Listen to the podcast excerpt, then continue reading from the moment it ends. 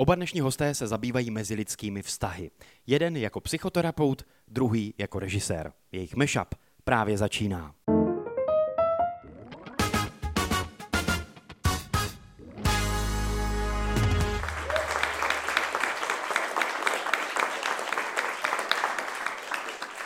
Já jsem Michal a tohle je můj mashup, čili prolínání dvou zajímavých osobností. A jsem moc rád, že mými dnešními vzácnými hosty jsou režisér Jan Hřebejk, dobrý den.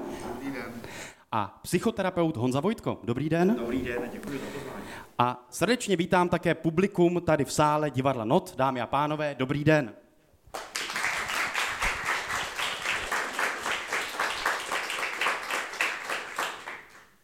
Pane Hřebejku, nakolik musí být režisér dobrý psycholog? Au. Ještě jednou do mikrofonu dobrý večer, nebo podvečer. Eh, je to do určitý míry výhoda. Na druhou stranu, eh, já, já jsem, tak samozřejmě já jsem nezažil ty kolegy při té práci tolik, abych to posuzoval, ale ty, který jsem zažil, každý to dělal úplně jinak. Některý prostě ty lidi potrápí, aby je zbavili jejich kliše třeba. Některý eh, naopak vytváří takový, takovou pohodovou atmosféru při tom natáčení, aby naopak se všichni jako uklidnili. A jsou, to je to, to, to ty, kdy pak se všichni oslovují těma zdrobnělinama a, já a váš myslím, přístup? Jaký je váš já přístup? To, to tamhle, tamhle může posoudit Alžběta, ale já to nemůžu o sobě posoudit, protože já jsem si vždycky myslel, že jsem milý a pak mi jedna herečka, s kterou permanentně točíme, tak říkala, že jsem příšerný hulvát a že ty lidi to nedávají. Takže já to eh, neumím se posoudit v tomhle ohledu. Eh, takhle, nemyslím si, že mám na to, jako třeba paní režisérka Chytilová nebo pan režisér Krejčík, na to vytvářet až takový stres, aby to ty lidi nějakým způsobem motivovalo. Já, mně se líbí taková charakteristika režiséra, kdy Fellini říkal, že režisér je jak velí posádce Krištofa Kolumba, která se chce vrátit. A tím je míněno to, že tam jsou lidi, jejichž zájmy jsou různý, herci se ještě třeba potřebují připravovat, režiséru utíká světlo, producent by byl rád, kdyby ten den se vůbec nekonal a ty lidi mají dost protichudný zájmy, potřebují jiný, jiný třeba čas na to a ten režisér by to měl nějak vyladit. On nemusí umět nic, co umějí oni, ale musí je umět vyladit. A na to je ta určitá psychologie dobrá. Honzo, Honzo jste vy? Musím druhý mikrofon. Honzo, jste vy eh, režisérem lidských osudů? Ty jo. Mně by se hrozně chtělo říct, že jo, ale myslím si, že ne. Jinak je to. Já si myslím, že pomáhám těm lidem, uh, aby byli oni sami svými vlastními režiséry, nebo aspoň, aby dokázali uh, hledat v těch svých archívech, aby tam našli, proč konají, proč dělají to, co jako dělají a mohli to nějakým způsobem ve svém životě použít. Ale že bych já je režíroval, to ne. To je, to jde skoro vlastně úplně proti terapii jako takový. Já vlastně No, já vím, já jsem se právě chtěl doptat, protože psychoterapeutové nebo psychologové říkají, že my nemáme radit, co máte dělat, na to si musíte přijít vy sami. Ale přece jenom nemáte někdy to nutkání, když víte, že pro někoho je něco to správné, tak ho do toho jako trošičku to jsou, vrežírovat, to jsou lomeno otázky, v, manipulovat? Ne, já, já si připadám jak Helena Vondráčková, teď tady s tím mikrofonem.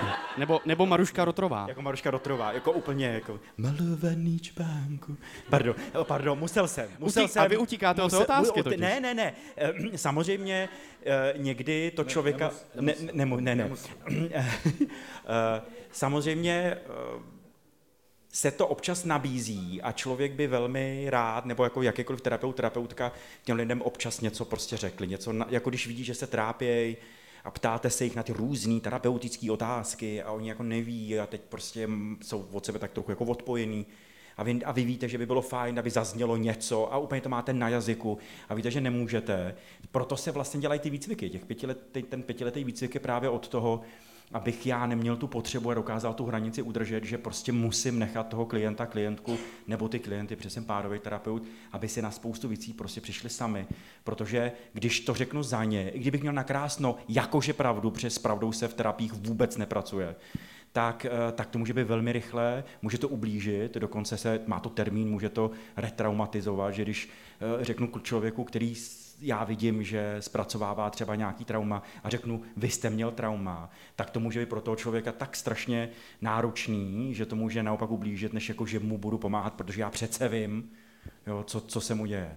Vy jste, pane Hřebejku, v jednom rozhovoru řekl, někdy je těžké rozeznat, kdy učitel studenty třese proto, aby je donutil k lepšímu výkonu a kdy už se po nich veze. Vezměte si třeba skvělou vzdělanou Věru Chytělovou, aby zatřásla šuplíky herců, říkala jim neskutečné věci a ty ranili i zavedeného herce na tož mlaďochy. Někomu takový přístup pomůže, někoho může zazdít. Máte nějakou průpravu, abyste rozeznal, který ten přístup na koho platí, nebo jsou to léta zkušeností?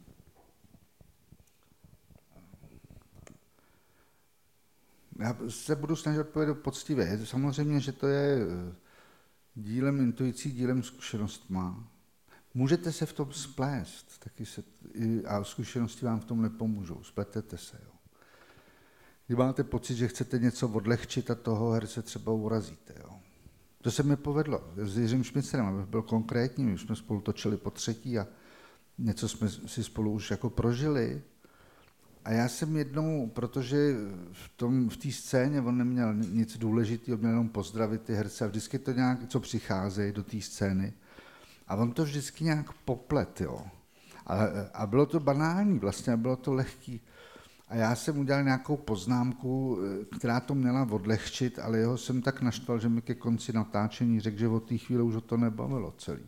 A přitom jako když to řeknu objektivně, tak to nic vážného nebylo. Ale říkám to proto, a to Jiří Šmicr opravdu není žádná sněhová vločka, ale ty lidi tam prostě investují svoji duši, svoji tvář a může se jich dotknout i nějaká blbost, což se mi teda povedlo. A takže eh, nevím.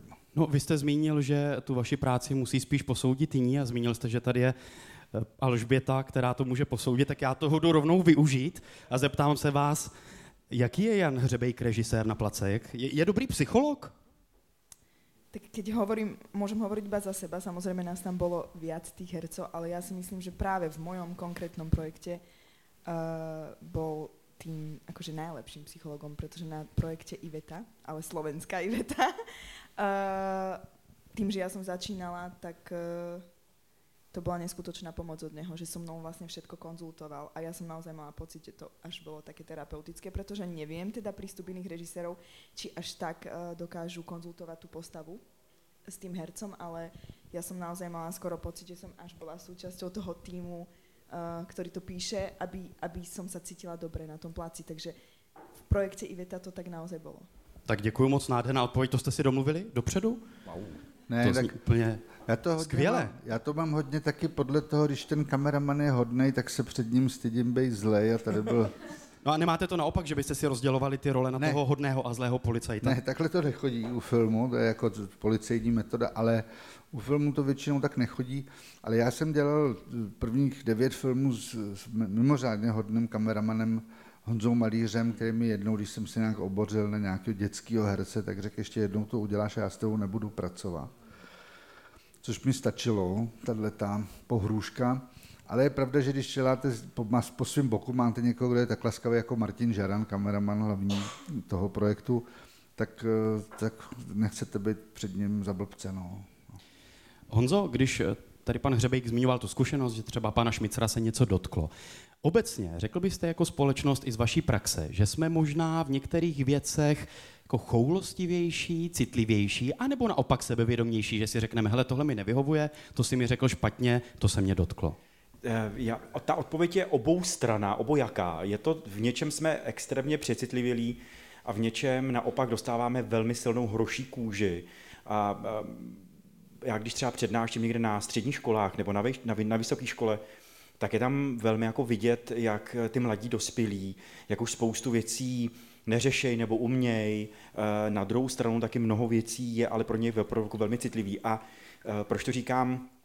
Třeba vztahové věci jsou, jsou eh, jako velmi zajímavý téma pro ně a tam uh, začínají být odvážnější ty lidi, že to, co my jsme měli kdysi, takový, co Bůh spojil, člověk nerozpojuj, Eh, a manželství je hrozně svatý a tak dále, tak eh, a taky se, taky se jim to trochu vyčítá, jo, ta starší generace. A teď jsem hrozně existický, omlouvám se starším ročníkům a vůbec to tak jako nemyslím.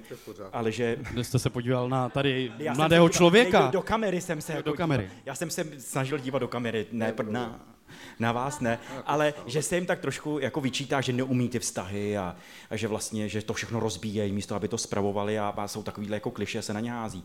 Přitom je, je tam velmi jako vidět, že prostě oni nepotřebují mít vztah za každou cenu. Prostě si čekají, hledají, vybírají si, umí si, někdy možná přeberou, to je jasný, někdy možná zbytečně jako neumí hledat a, a neví, kam se podívat a tak dále. Eh, ale tohle mě přijde velmi, velmi zajímavý a, a přijde mi to eh, hezký, jako inspirativní eh, i vůbec pro tu starší generaci.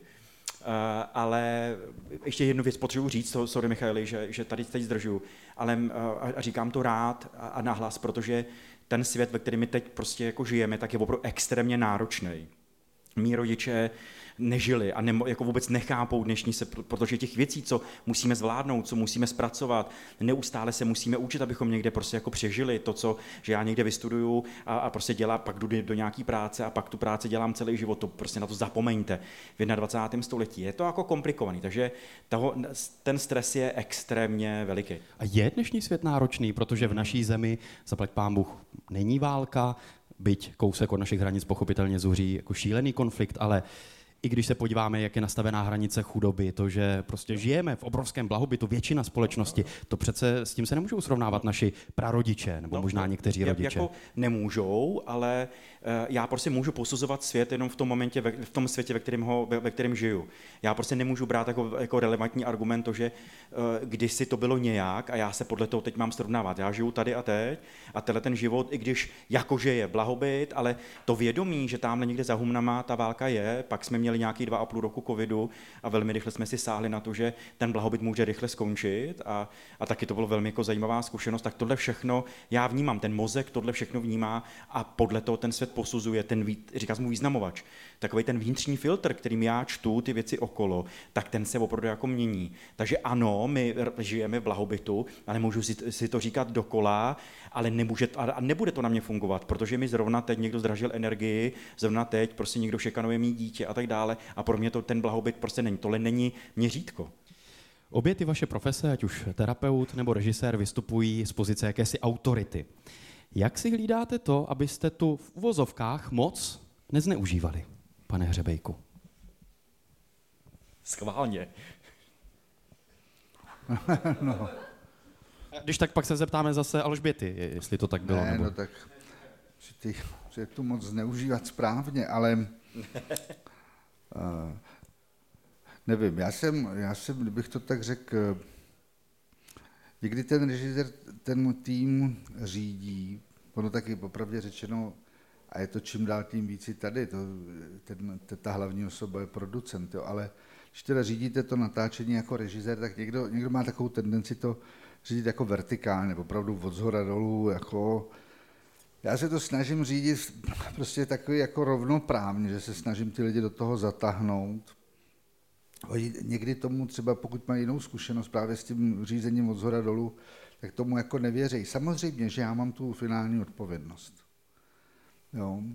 No a, a stalo se vám někdy, že jste opravdu něco prosadil jako silou, že jste prostě šel no proti ale, všem? No, ale to není, to není hmm, úplně hmm. to, že uh, něco prosazujete proto, abyste si něco dokázal nebo zneužil svoji moc, protože vy za to nesete zodpovědnost, takže to, jako když to, když to nevyjde, tak, tak za, za to nesete prostě, to nesete následky, to se nemáte za koho schovat, jako jo.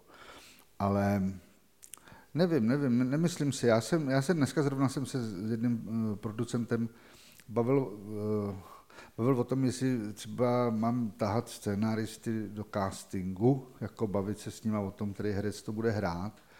A on tvrdil, že to není potřeba. Já jsem mu říkal, že zase proti vůli třeba Petra Rechovského jsem nikdy jako neprosadil nikoho. Nebo pokud jsem ho o tom nepřesvědčil, když jsme se eh, lišili, tak jsem to herce prostě neobsadil, protože já zase respektuju to, když někdo dva a půl roku prostě stráví s tou látkou, má nějakou představu, má, máte jeho důvěru, tak mu tam nebudete vnucovat někoho, když má on oprávněný pochyby, že to je v pořádku. Jo. Na druhou stranu prostě samozřejmě můžete se spléct, což není jako zneužití té funkce jo, nebo tý, toho postavení. Jo. To se může stát. Já, na mě působí jakoby taková ta, co tomu říkají psychologové, kanalizace toho stresu, tohodle, je to, že tam nejde o život. Jo, není to, není to na, na, ale zase to zůstane. Ale zase to zůstane, není to barák, když prostě architekt s investorem prostě postaví hnusnou budovu, no tak se kolem ní chodí prostě desítky let, tam hyzdí ten veřejný prostor. Když to ten film, když se vám nepovede, nebo neosloví to publikum, no tak je někde schovaný, jako jo, tak se to je, se to odvíje, ty chudáci, co na to jednou šli, no tak už nám to nepůjdou, řeknou to těm dalším a za pět let už je to tak zvětralý, že, že se to rozpadne pod rukama, nereprízuje se to a ne, neškodí to. Jo. Takže já se snažím, když to dělám, tak myslím samozřejmě na to, aby to bylo co nejlepší a že to je nejdůležitější na světě přece, aby to tenhle záběr v tuto chvíli byl dokonalý. Ale když to reflektuju, tak si, si naopak říkám, jako nikoho jsme nezabili, a když, se, když, to, když to ty lidi prostě odmítnou, no tak se to prostě ne, nebude promítat. A no. funguje v tomhle to, když už člověk má za sebou několik nebo spoustu úspěšných filmů, že si řekne, tak tenhle, když nevíde, no tak pelíšky už to budou navždy a x dalších vašich filmů. Já, mám, Funguje já, to? já to řeknu stručně, já mám prostě takový životní krédo, který jsem získal díky tomu, že když stavěl světový architekt Jean Nouvel palác na, na Andělu, tak eh, v jednu chvíli byla taková úvaha, že by tomu dominovala fotografie od Tona Stana, takového anděla, on tam pak použil Bruna Gance z, z filmu Nebe nad Berlínem, ale protože měl jednání s tím Tonem a my jsme večer na to na někde čekali, a pak jsme mu říkali, tak co, jako, jaký je ten Jean Nouvel, jako jo, tahle ta obrovská hvězda. A on tak jako o něm mluvil, jak je charismatický a skvělý a někdo tam povídá, ale počkej, on, tak 80% těch jeho projektů se ale nerealizovalo. A ten to řekl, no ale lidi, když hodně pracují, tak si zvyknou na zklamání. A já to je moje životní krédo, jo? takže jsem se po šakalých letech, já jsem furt, dokud ještě to bylo v kinech, tak jsem chodil koukat, jestli tam je fronta, nebo jo, prostě furt jsem se pídil po tom, co o tom kdo někde řekl. A pak jsem zjistil, že to je strašně neproduktivní a já se snažím vlastně ve chvíli, kdy prostě jednu práci opouštím, už žít nějak mentálně tou druhou a zvyknout si na zklamání. Honzo, vracím se k tomu, jestli i ve vaší profesi jde v uvozovkách zneužít tu moc a tu autoritu. Stalo se vám to někdy? Doufám, pevně doufám, že ne. A ta moje profese je pojištěná tím. Já, abych mohl dělat eh, relevantně svoji práci, tak já prostě musím chodit za supervizorama, supervizorkama, kde někdo tu moji práci eh, ne, nechci říct hodnotí, ale rozebírá, pomáhá mi nějakým způsobem nahlídnout. To je jedna taková jako pojistka. A ta druhá je, že já mám opravdu ohromný štěstí, že mám okolo sebe takzvanou jako niku lidí, kteří mi neustále dávají nějakou zpětnou vazbu, neustále mi jako říkají, hele, tohle, tohle, a oni ví, že to je z mého úhlu pohledu, to byla blbost, pěkně to, co jsi prostě řekl, tohle bylo dobrý, ale tohle je pěkná kravina, to jsi teda ujel. A, a, a, mě, to, mě to učí, a vím, že to slovo zní hrozně jako klišoidně, ale fakt mě to učí jako pokory, jo, že, že prostě to, že já občas jdu někam do médií a mám možnost někde jako mluvit, tak mám, já mám to štěstí, že, s tím obs- že to není o mně, ale že to je o tom obsahu, že prostě mluvím o vztazích, mluvím o terapii, mluvím o nějakém duševním zdraví a, a to, že občas mě baví udělat vtípek před lidma, protože si potřebuju stará herečka, pardon, pardon jo, e, někdy jako ukoji, tak jako, tak jako přidaný bonus, tam mě to hrozně prostě jako baví. Jo, ale, ale mám okolo sebe lidi, a nejenom jako profíky, ale fakt jako armádu lidí, e, kteří ví, že mi můžou zvednout telefon nebo se se mnou potkat a říct, tyjo, hele, už stačilo, jo, že teď, jak mi vyšla ta knížka, tak eh, ten nakladatel mě furt někam jako, po, jako cpe. Ta knížka se sama neprodá, on to nedělá zámě, jako, to se musí někde, každý den několik desítek knížek jako vyleze, ale už toho bylo moc, až mi říkali, hele, ty brzdě Vojtko, jo, že už, už kdo se na tebe furt má koukat, to je nechutný, jo, furt říkáš to samé věci a furt tam máváš těma rukama, tak to je skvělá věc, takže prostě pak jsem se, pak jsem se jako u, u, volal jsem těm lidem na různý podcasty a tak dále, říkal, pojďme brzdit, je to hodně, ale kam tím mířím? Profesně, ale i soukromně mít okolo sebe lidi, kterým dovolíte, aby vám k tomu něco řekli. A nemusí mít pravdu, ale že, že tam potom bude nějaká debata a vy sám sobě vemete nějakou sebereflexi a naučíte vést si se sebou to, co ukazuje Honza. Jo? Takový ten vnitřní dialog, eh, někdy je tam moc důležitá. Já nejsem v té pozici jako Honza. Můžu vám říkat Honza? Děkuji. Jo. Já to tak beru, že tady jsou dva hosti, pan Řebejk a Honza. Jo, jo, děkuji. Ale vy nemáte, vy nemáte smajlíka v tom Honzovi. Ne, dobrý. Protože Honza Vojtko se podepisuje, nebo no, má no, tu imič jako já, no, s tím smajlíkem. Ano, to je, to jsem, děkuji, že jste všimnul. No, protože zase, kdybych vám říkal Honzo, tak vy nebudete vidět kterého. Budu ne, se na vás dívat. Jsem, když jsem začal s tou profesí relativně dost brzo, tak jsem byl tak dlouho takový mladý začínající, že, že to zvolna přešlo ve veterána, seniora a tak. A, a já přesně úplně nevím, mě, to, já už nevím, který to byl film, jedna eh, novinářka říkala, vy, vy jako mladý začínající, a já jsem říkal, já to už je asi sedmý film, jako jo, a mě je 630 nebo kolik, jako jo. No ne, takže já, já mám pocit, že jsem tak přešel rovnou, tak jako ta herečka někdy přejde, se to stane, že prostě furt hraje princezně a najednou babičky, že tam, že tam není ta... Ta střední ta, generace. Ta prostřední fáze. Bavili jsme se o psychologii v režírování, ale zajímá mě právě pane Vojtko, jistě. Honzo ano, se smajlíkem, to vaše, to vaše herectví a to vaše showmanství, už jste to tady předvedl a všichni, co vás znají, tak víte, že jste opravdu hodně extrovertní a sám jste se tady označil za starou herečku, tak to neberte nějak pejorativně. No, no, Kde no. se to ve vás vzalo? Uh, uh, já mám za sebou uh, opravdu jako dlouhá léta dramaťáků. Jako fakt v Ostrově nad Ohří pod, u, u, u Irny Konívkový, která si myslím, že je vlastně v téhle v týdle republice jedna z nejlepších prostě učit a, a jako světový formát. Ona si vyhrává, jezdí si po celé republice, teda po, po světě, po Evropě a vyhrává jeden festival za druhým s dětským divadlem.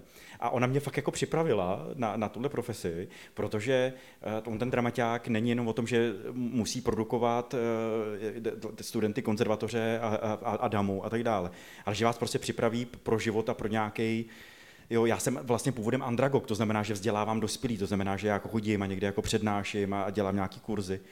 A dále. A to je neuvěřitelná prostě průprava. A ve mně to herectví, rozumíte, jako v České republice Jiráskův Hronov, jo, to, je, to byla moje meka, to byl každoroční.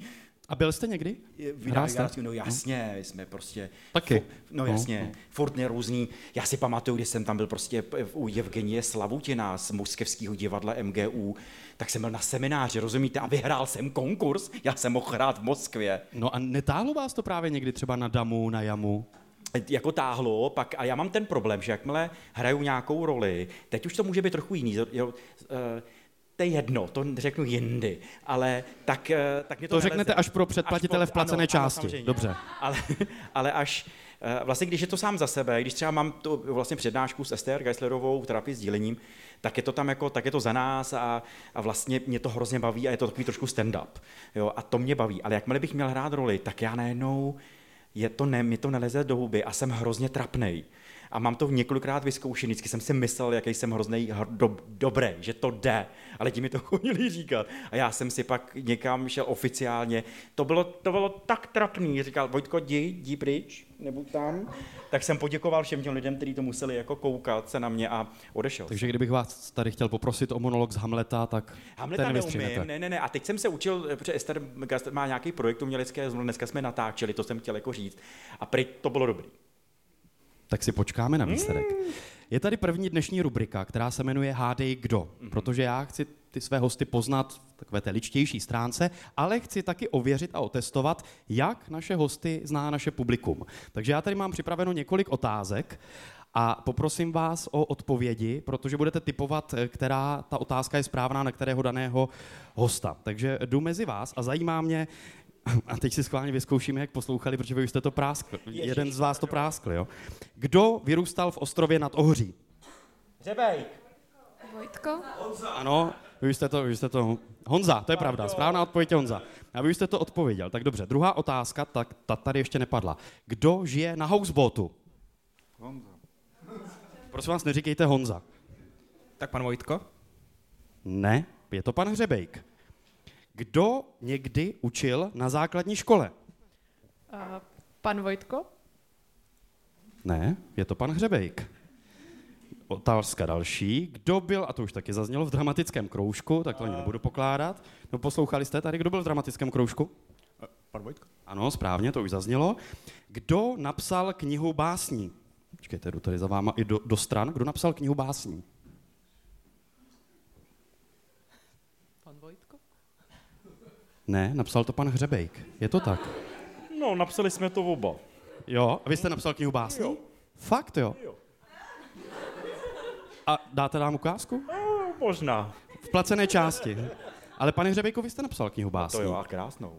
Já jsem vydal knihu básní. Ano, tak Ale bylo to v roce 90. A napsal jsem ji právě v tom období, kdy jsem učil, tak před, před FAMu, že já jsem dělal pedagogický gimpl, nevzali mě na FAMu na poprvé, což jsem dneska rád zpětně. A já jsem to mezi období učil, a taky jsem byl vychovatel v družině a tam jsem psal básničky, kterými, tehdy byla taková edice ladění, se to jmenovalo, pro mladý, jakoby začínající básníky, ale já jsem byl zároveň končící, protože už jsem pak nic nenapsal. Takže, čili jsem- debit a zároveň poslední dílo. A proč jste u toho nezůstal? Proč nepíšete dál? Pardon. Víte co, já myslím, že, že básník to je... Básničky píše kde kdo, a, ale být básníkem to je taková... Já bych to nevztahoval jenom na psaní básní, jo, protože básník není někdo, kdo něco co verše. Básník je opravdu takový, to je výkvět toho národa, jo, si myslím. A, a musí ti taky vydržet celý život, si myslím. Tak ještě poslední otázka. Kdo je vášnivý zpěvák? Já bych řekla, že oba. Zpíváte rádi? Pane, Hřebejku, pane Honzo Hřebejku? Já zpívám rád, ale ne, do- ne váštivě a ne, ne dobře, tak soukromně spíš. No. Ale o vás, Honzo Vojtko, jsem se dočetl, že vy to máte hodně rád. Já to miluju, no. Tak už jste tady naznačil. Já to fakt mám rád, no. Nedáte tady kousek něčeho? Ježiš, já, jo, nevím. Dneska zrovna jsem zpíval Kubišku. Moje Mar- Marta Kubišová je po moje, to je hrdinka, osobnost, všechno možný. Takže tu Kubišku mám rád.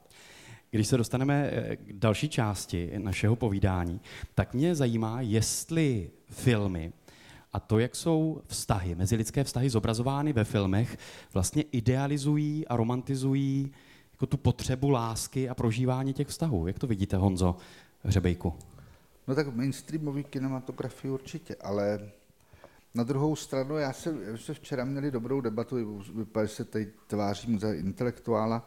Já jsem po 35 letech včera šel na, na film Denní komorný. To je Louis Buñuel, jeden z jeho podle mě nejlepších filmů. A já jsem ten film viděl někdy ve třetíku na Gimplu, kdy jsem měl tak špatný vysvědčení v pololetí, že jsem nešel do školy, abych si ho nemusel vyzvednout.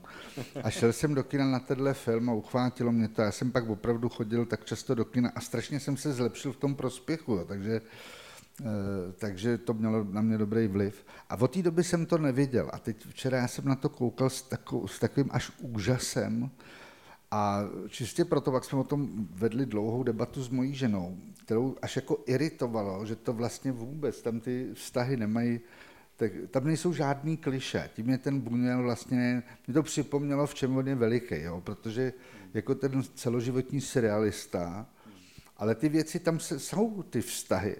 Ale může se tam stát opravdu cokoliv. Přitom to není co chcárna. Tenhle ten film Denní komorné je opravdu jeden z nejlepších, takových bych řekl, antifašistických filmů. Všechny ty herci od Jean Moreau přes Michela Piccoliho, to byl naprosto fantastický, ale není to vůbec psychologický. Tam prostě moje žena říkala, ty ona ho nenávidí, proč s ním spí? Jako jo. Říkám, no to je ono právě, jako jo. To právě jiný neudělá takhle. Takže zase v té umělecké kinematografii, tam bych řekl, že se naopak ty, eh, právě ty kliše nebo určitý očekávání prostě problematizují, stavějí se ty věci někdy jako na hlavu, tak, jak to je v životě. A No. když si vezmeme tu mainstreamovou kinematografii, anebo třeba pohádky, není to tak, že nám trošku jako křiví tu představu toho, jak by nějaký ideální vztah rovnoprávný měl vypadat? Já, já, já odpovím tak, že jsem eh, na, na Facebooku v jedné facebookové skupině, která se jmenuje Liga proti romantickým filmům. um, tak pro moji práci je to velmi, jako to je, to je prostě peklo. To, co říkal eh, Honza Řebek, eh, v tom kliše, v tom mainstreamu, to je prostě na tom je to fakt založený. Na těch pohádkách od Disney až prostě i, i ty české filmy, i vůbec je to, tam se pořád opakují dokola ty stejné stereotypy, stejné vzorce, který samozřejmě mají nějakou, nějaký vliv na to, co my si prostě přebereme eh, do té naší hlavy a jakým způsobem my vnímáme ten svět. A naprosto souhlasím, že eh, vlastně v těch umělečtějších filmech, tak je to tam, já jsem třeba nedávno viděl Modrý kaftan, iránský film, ten, to je prostě úžasná záležitost, přesně tak, jak je to staví na hlavu vlastně celý ten pseudoromantický úzus, ve kterém se ty scénáře prostě jako píšou, nebo vůbec se přijímá celý to téma té vztahovosti, jak to jako má vypadat. Takže eh, my to máme a ty pohádky samozřejmě jsou. Oni, oni tam je nějaká mytologie, která může být velmi užitečná v rámci nějakých archetypů, něco, co, co si prostě jako bereme eh, vlastně k sobě, ale eh, já třeba, já jsem velký genderista, když to řeknu vlastně jako divně, ale já fakt nesnáším genderový stereotypy. To neznamená, že nefungují, ale takový to neustálý dodnes to mužsko-ženský postavení a jak to má vypadat a jak to má být správný, tak eh, to je tady prostě jako přítomný a v těch scénářích to tam prostě je a teď to myslím fakt zobecňuju, ne v každém samozřejmě. Dokáže, pane Honzo Hřebejku, změnit popkultura a umění vlastně podle vás obraz toho, jak vnímáme i mezilidské vztahy? No může k tomu přispět, jo, protože hmm. samozřejmě ty věci se ovlivňují tam a zpátky. A to ta, ta kultura to nějakým způsobem reflektuje. Já se ještě na, na půl, půl minuty zastal těch romantických komedií. To je opravdu všecko v té v tý, v tý středové fázi. Je to samozřejmě ano, taky bych byl asi v nějaké skupině nepřátel, ale vzpomínám si, že Hrabal někde napsal, že za prázdniny v Římě vydal všechny své knížky. Jo. A když se romantická komedie, já jsem a teď vypadám jako nějaký úplně staromilec, měli jsme volný víkend, tak den před tím deníkem komorní jsme byli na Fanfánovi Tulipánovi. Jsem nevěděl asi od svých sedmi let, jo, prostě.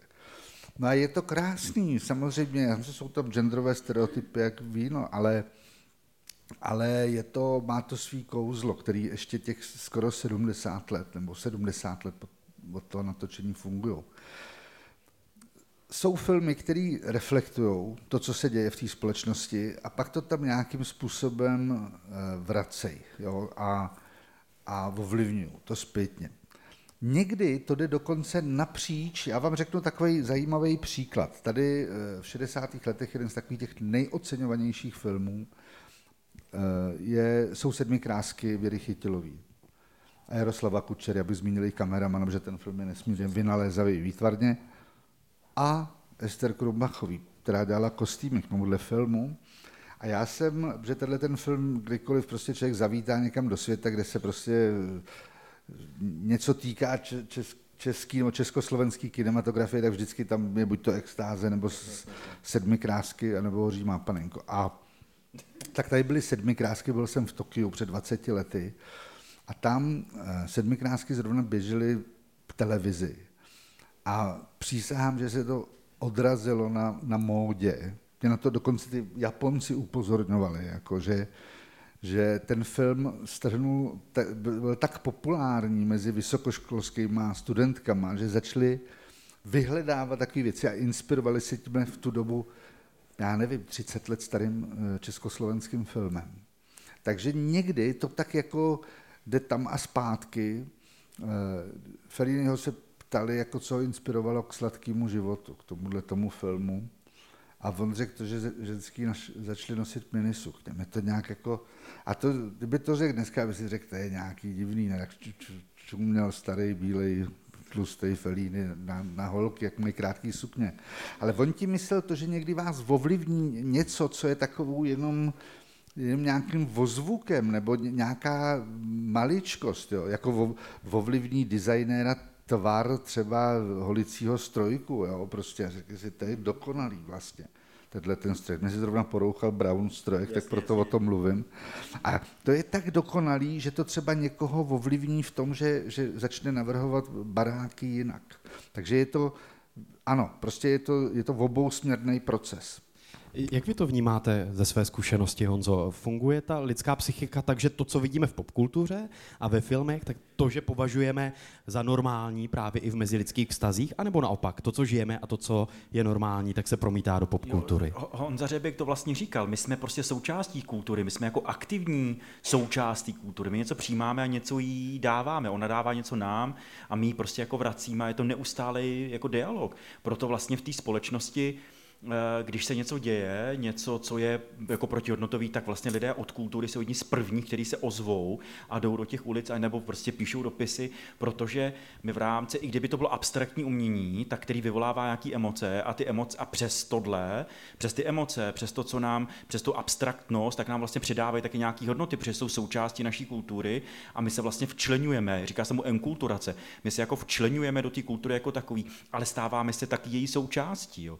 Takže vlastně vlastně to, co vy říkáte, eh, Michaeli, tak je velkou pravdou. Ono je to opravdu jako, ob, jako oboustranný tok. My něco přijímáme a něco do ní jako dáváme a taky máme možnost jí měnit. Ale bez nějakého, a teď to zní strašně školomecky, jo, ale bez nějakého dialogu a bez nějaký sebereflexe, jak v, jak v té mý vnitřní, tomu takzvaně intrapersonální, tak inter mezi těma lidma, že si budeme spolu povědat, tak ten vliv bohužel není, eh, nebo není, je, je menší a tím pádem ta kultura se může dostávat do nějaké jako pasti, nějaký repetitivnosti, že se pořád opakuje a je vlastně zkosnatěla a říká právě pracuje s těma stereotypama. Protože když tady zazněl Buñuel, zazněl tady Fellini a tak dále, tak oni opravdu s těma svýma dílema vstupovali do té kultury a měnili nějaký náhled a dokázali zvednout taky nějaký debaty. Já miluju debaty po filmech. Jo, pár, na, u, jako, u pár filmů, teď jsem nedávno během půl roku byl asi na třech, Světlo noc u Terezy Notový, prostě Hranice lásky a tak dále, spousta i dokumentární. A mě fascinovalo, jak ty lidi dokázali o tom filmu mluvit, jak na ní dokázali nahlížet a co se tam prostě jako dělo. Takže je to oboustranný proces. A já, já jenom doplním, já doporučuji takový jako i film k diskuzi je Tár pro mě z no, poslední doby. Já jsem na to šel hned znova, ještě jsme vyzvali jaký kamarády, kteří to viděli už taky předtím. To je mimořádný film, bych řekl, diskuzi. Z celý té Oscarové nabídky letošní, respektive loňský, si myslím, že to je tenhle ten film. Ty ostatní jsou zajímavý, to pak už je to taky věc vkusu. Ale vyloženě je takový film, který v sobě má, bych řekl, nebo aspoň z mýho pohledu spoustu jako témat současných, je ten tár. A proměňuje se to, jak vztahy mezi mužem a ženou jsou v kinematografii právě vysvětlovány a vyobrazovány, protože když si vezmeme příklady z minulosti, nevím, Pomáda, nebo Láska nebeská, vztah premiéra a sekretářky, nebo e, zápisník jedné lásky, kdy tam Gosling visí na tom ruském kole a říká, jestli se mnou nepůjdeš na rande, tak já skočím. Jako není to dneska už vlastně jako vyvíjení formy nátlaku? Nebo to, co dřív bylo třeba normální, je dneska už vnímáno jako toxické v těch vztazích? No, já vlastně zase použiju slova eh, Honzy Řebejka, to, že jasně, že ty romantické filmy jsou nějaká zábava, eh, vlastně ukazují, ano, já vím, že nějaký eh, stereotyp, něco, co opravdu už tuhle chvíli může být eh, hodně přes čáru, ale když vím a uvědomuju si, že je to nějaká pohádka, je to nějaký film, který mi chce něco sdělit a má to být zábava, tak dobrý, jo. Akorát, že pro spoustu lidí to může být bráno, protože třeba neumí s, vlastně nejenom s tím filmem, nikdo je to neučil na školách, to jako, jako tam není žádný předmět, jak mám vidět film, jak se mám na něj koukat, co to znamená dramaturgie, jak to jako vypadá přesně. Já jsem velmi rád, že třeba eh, Honza Řebik jmenuje ty kameramany, protože tam to není jenom režisér nebo herci, tam je spousta lidí, který ten film, já třeba miluju uh, Honzu Švankmajera, nebo Jana Švankmajera, teď jsem hrozně familiární, jako že bych je všechny znala i osobně, pardon, jo, ale tak to nemyslím. Pana Švankmajera. Pana Švankmajera, ano. Který, když, pře, když, mu, když mu předávali českýho lva, jo, tak, eh, tak vlastně on říkal, že, že je mu to trapný.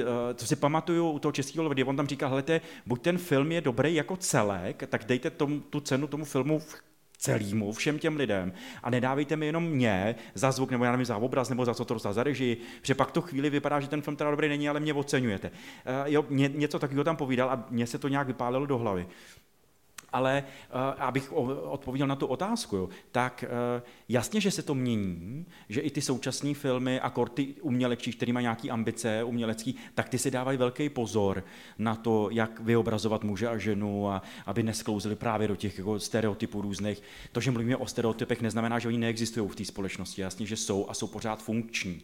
Ale je fajn to nebrat jako alibi jo, abych s tím dokázal prostě umět pracovat. Takže, ale mění se to, jo, mění se to, těch filmů je čím dál tím víc a taky, co si myslím já, že daleko víc lidí, když třeba čtete nějaký recenze nebo nějaký jako jenom divácký na CSFD, když prostě čtete nějaký komentáře, tak nejenom si to i začíná objevovat v těch, v těch komentářích, že jako obyčejný divák, běžný divák si začíná všímat, hele, tak tohle už byla teda opravdu moc, jako stereotypní, násilný, hrozně jako divný, to snad nemůžou myslet vážně.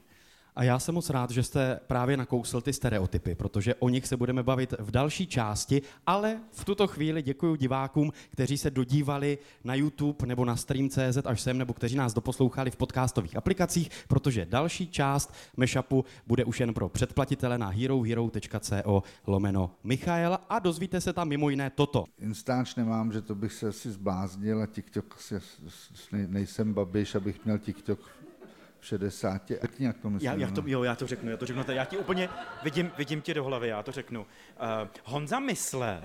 Ale my, když jsme to tehdy prostě probírali s tím Josefem Abrahamem, tak on říkal, já jak jsem tam furt za takového dobrýho, co kdyby on jí třeba dal facku? A mám přednášky o koncenzuální nemonogamii, že vlastně je naprosto v pořádku být od toho, od, od single, až po to prostě mít vztah s několika, několika lidma, ten vztah může být naprosto relevantní a kvalitní. Prošlo hnutí pro život, eh, který jako se hrozně hlásí k tomu, jak, jak prostě zachraňují ženy, přitom je to prostě společnost, která je placená velkou, prostě křesťanskou, já tomu řeknu pseudokřesťanskou nějakou společností. Když tam někdo Eh, šíří nějaký jakými podezřelý názory, tak ho prostě zablokují. Můžou tady debatit, že si jim nelíbí Prague Pride, protože prostě nahatý lidi nebo polonahý někde tak dále. To všechno jsou nějaké věci jako vkusu. To, že ty samý lidi potom si chodí na tu swingers party, to už jako neříká. Jo. Sociální sítě takřka svým způsobem jako negativně ovlivňují vztahy a vztahovost. Strašně mě sere, když vlastně zjistím,